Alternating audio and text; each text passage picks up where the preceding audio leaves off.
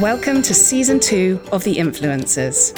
We've expanded our scope to bring you interviews with some of the most interesting and thoughtful voices from the digitally driven seismic transformation happening at the intersection of law, business, and technology. We'll be sharing with you the rapidly evolving information that you need to know. Hello, everybody, and welcome to another edition of The Influencers, our podcast conversation on digital transformation and law. I'm Leo von Gerlach, and with me today is Eva Valérie Gfrerer, founder and CEO of the venture capital firm Morphais. Eva is as fascinating as her venture capital business. With a background in fintech and advanced financial technologies, Eva has set up her venture capital in a way to fully exploit artificial intelligence and other tools of digital technology for making better investment decisions. So, I want to explore what that actually means with her. But before we go there, Eva, great if you just share with us the story that led you to set up Morphais, your venture investment firm. Yes, of course. Thank you uh, very much, uh, Leo, and also thank you for having me. So we, we started Morphais three years ago, um, and we, my co-founder Max and, and myself, and the major motivation to why we started the company is, uh, or has been and is until today, that we said venture investing, as it is today and as it has been three uh, years ago and in the past, is extremely manual. So if we look at the early stage investing, like in pre-seed and seed, the way decisions are made um, is highly driven by gut instinct. There is no quantifiable metrics at hand. There is no technology being used to find or identify um, great, talented founding teams. And um, this is while we live in a world where we have the means to do so, right? We have the technologies, we have data at hand, we have a lot of possibilities to create um, value chains, even in investing, that are more efficient and also more accurate. And you know, so so apart from this efficiency point of view, um, personally, I myself, I, have been a founder before. My co-founder has been a, a, technology founder before. And the second motivation of why we started this firm is because as founders, we have experienced various forms of biases because wherever there is a process that's very manual, people tend to be biased in their decisions.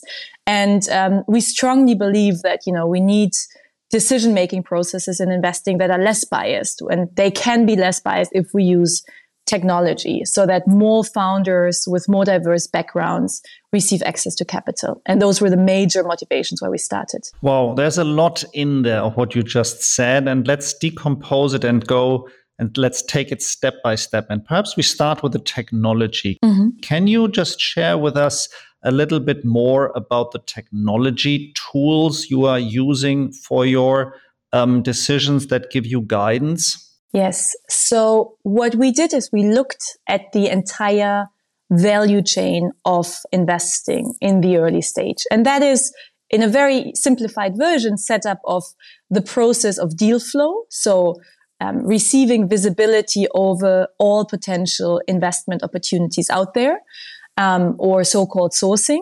Um, then the next part of it is the screening phase. Now you see a lot of um, opportunities, and now you want to screen them based on your individual investment preferences. Then the decision making process, right? Do I invest yes or no? And then finally, um, after this, uh, the um, the part of portfolio support, and there's a lot going on after the investment decision as well. But if we only look at these two or three parts, sourcing, screening, and let's say due diligence and or decision, what we did is we tried and and find ways to automate each of these processes or each of these steps. Would you like me to go more into depth of how we do that, Leo? Oh, yes. I think that would be extremely interesting, just not for me only, but also for our listeners. Perfect. So if we look at the first step, looking at sourcing, what we do um, is we try and see every potential investment opportunity out there. And um, by out there, for now, that means Europe for us, but also the US as a next step. And to see every opportunity in investing, we scrape a lot of different sources that are prone to identifying entrepreneurial talent. So we look at commercial registries or trade registries in Europe and scrape those and have built classifiers in order to identify out of the hundreds of thousands of data points of or of companies that are being founded every day which one is a startup and which one isn't and as you, can imagine there's only a fraction of startups next to the bakeries, the consultancies, and the many other companies that are being founded. And so we've A, um, built a scraper to get all of this data and then B, built an data or an algorithm to classify which of these companies are potential startups. And we also look at um, sources like LinkedIn, where a lot of founders put themselves as stealth mode and thereby give us a signal um, that they want to found a company. We also look at other sources such as Product Hunt, which is a platform where young companies post their products they are building or GitHub and GitLab. And there's other sources that we look at. And the goal here is to have maximum coverage. So to see everything that's being founded once it has a digital footprint.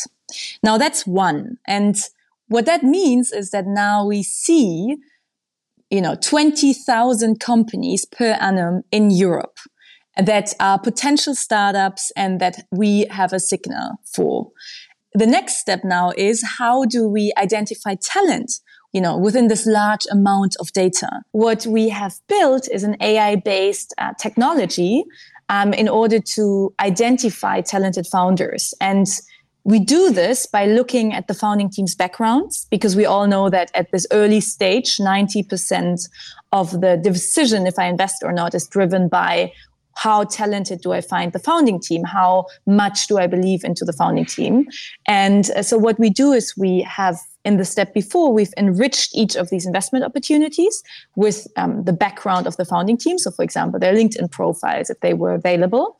And now, in this screening process, we have built a technology that says, based on criteria such as previous education, previous work history, diversity in a team, right? The general composition of a team. There's um, many different factors that we look at. Um, which one is more talented? And um, this algorithm helps us massively reduce the time we need to um, find a talented team. Because if we had to manually review 20,000 deals or founding teams, that would obviously be massively um, difficult. I like that image of the needle in the haystack. Um, and obviously you just really try to make best use of data and go about intelligence way of using them for investment decisions um, what do you find most challenging on that path i mean i think from a technological perspective um, the challenges lie in one really building models that are predicting entrepreneurial success or investment success, and at the same time are not biased. And why this is difficult is because historical data when we look at founding success is inherently biased right so if we go back and look at data from the past 20 years one we have the challenge that until we see success it on average takes 8 to 14 years for a company to be successful, right? And by success, I mean have achieved a certain valuation, have achieved an IPO or a certain exit. Um, and that is a challenge because it, it limits the amount of data we can look into. But B, all we see in the past is the decisions that have been made. And as I said at the beginning, the fact that pre seed investing is manual, it is prone to bias. So I only see the founding teams that have received capital and then were successful or not.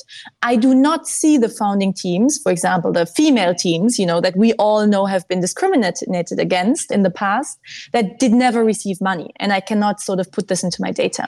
So technological challenge here is to look at historical data that's inherently biased and use data from research of the present and from, you know, I like to say, a vision of how we believe the world should look like and induce it into the models. So, one example for this is Leo, we could agree that gender has no impact on success, right? A woman or a man are not more or less likely to be successful as entrepreneurs because of their gender. But if we look at that variable and put it into um, our models, it will clearly say you're more likely to be successful if you're a guy. So we reduce the importance or even discriminate that variable in our model in order not to have that effect. And there's many other things, right? We see research shows that more diverse teams um, yield higher economic returns with their companies. And so we can induce that into our models with um, a certain manipulation of the data. So that's also another very, very interesting topics. You speak about bias in investment decisions, certainly also to a degree fairness. And I think we read a lot about that the data pools we are using, they just may be prone to lead to biased decisions. Is there a way to say technology driven investment strategy is less or is even more prone to just fall into the bias trap? And if so, is there anything specific you need to do in order to counter that pending challenge that you have? So I, I, think there's various answers to the questions, and it, it, it is all dependent on how we build technology. And that's what I mean, right? We really focus a lot at Morphais on developing um, or using fair machine learning. Those are tools to sort of um, try to decrease the effect of a um, bias in data and historical data. And there's various ways of how one can do that. And I think um, uh, that's the whole idea of it, right? To use technology to debias decisions. So if you do it right, and we can measure that, we can see highly scored companies by our own score, which we call the Morph score, um, on average are more diverse than the founding teams who receive capital out there in the market. That's that's one how we can sort of measure the effect. But two, and I think that's you know super important for what we do, just by the mere fact that we scrape all opportunities out there. So we at Morphais aim at see at having maximum visibility. This already makes the entire process more diverse and less biased. Why? Or let's say more, more open to diversity because today a lot of funds say you know i want to invest in more female teams or i want to invest in more diverse teams but you know i don't see them. The reality is if you you know use the deal flow that we offer you can never say this anymore because you will be able to see those um, companies. So i think it all starts with visibility and transparency in the entire process. Um, and then, of course, right, technology, if it's done wrongly, um, then um, it can be massively biased. Um, but that is something you have to have in mind, and you have to always track and measure um, if if that's the case. I find this fascinating, and I also think it's it's very very just convincing and compelling.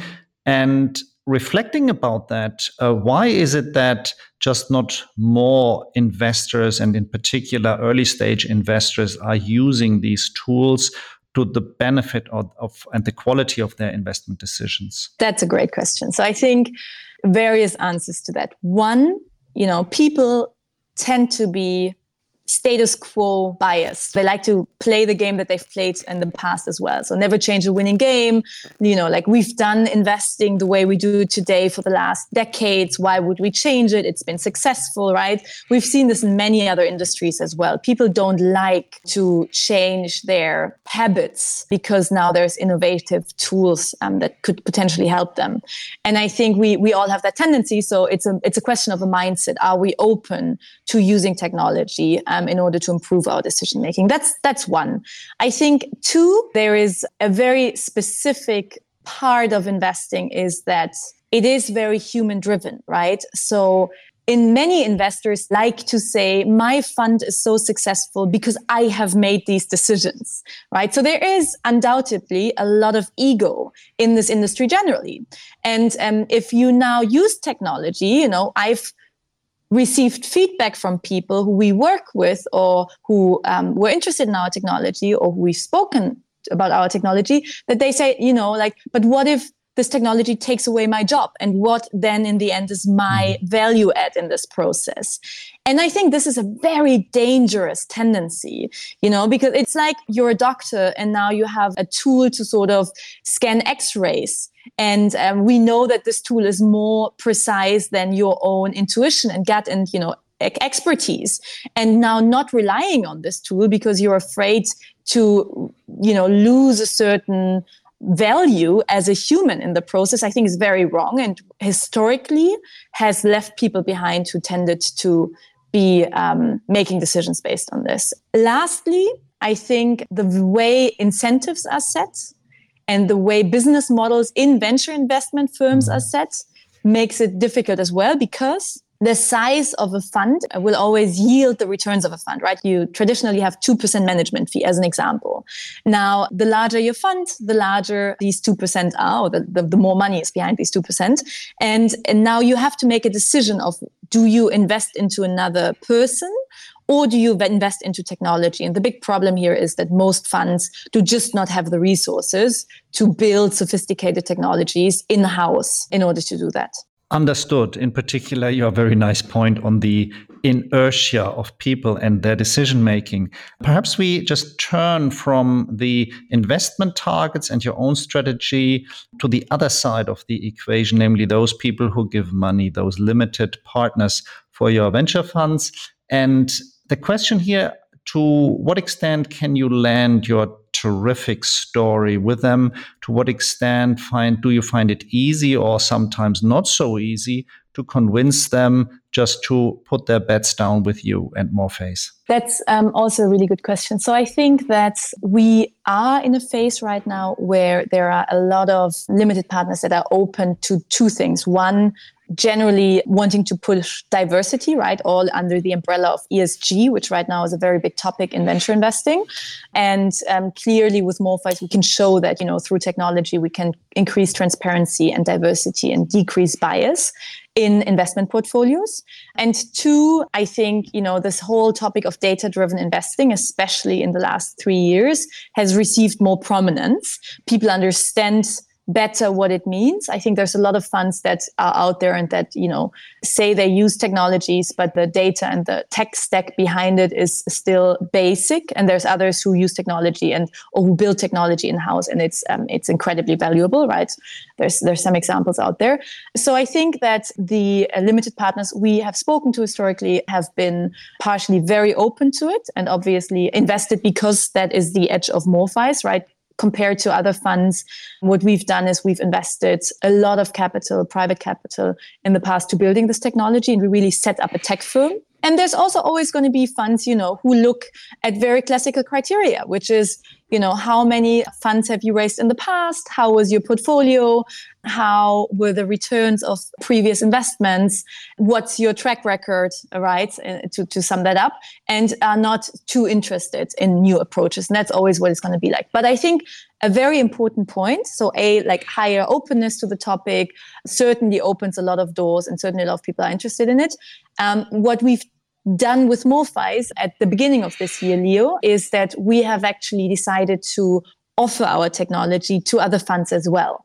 So while we've done a lot of our own investments in the last year with the technology we've built, we have over the past two years received a lot of requests from external funds because, as I said before, they've been finding it challenging to build technology in house. And two months ago, we've decided to open the technology up and offer it to other funds. Two weeks after the launch, uh, we had 60 funds on board who it's all in a beta phase. It's not um, something we're officially selling yet, but we work with funds in order to sort of help the entire industry to transform to a more data driven one. Well, congratulations, Eva, on your successes. And I think with all the good and for all the good reasons, I could continue this conversation forever. And certainly on those interesting points on the interface between ESG and investment decisions, more broadly on what motivates investors to just do the right thing for their investment portfolio, but just in a broader sense. But unfortunately, our time is up. So I would like to really thank you keep up the good work and just thank you everybody for tuning in and hope you join us again for our next edition of the influencers our podcast conversations on the interface of digital transformation and law. For now goodbye. Have a good day all. Visit our digital assets and blockchain hub at engagepremium.hoganlovells.com for more podcasts and other resources.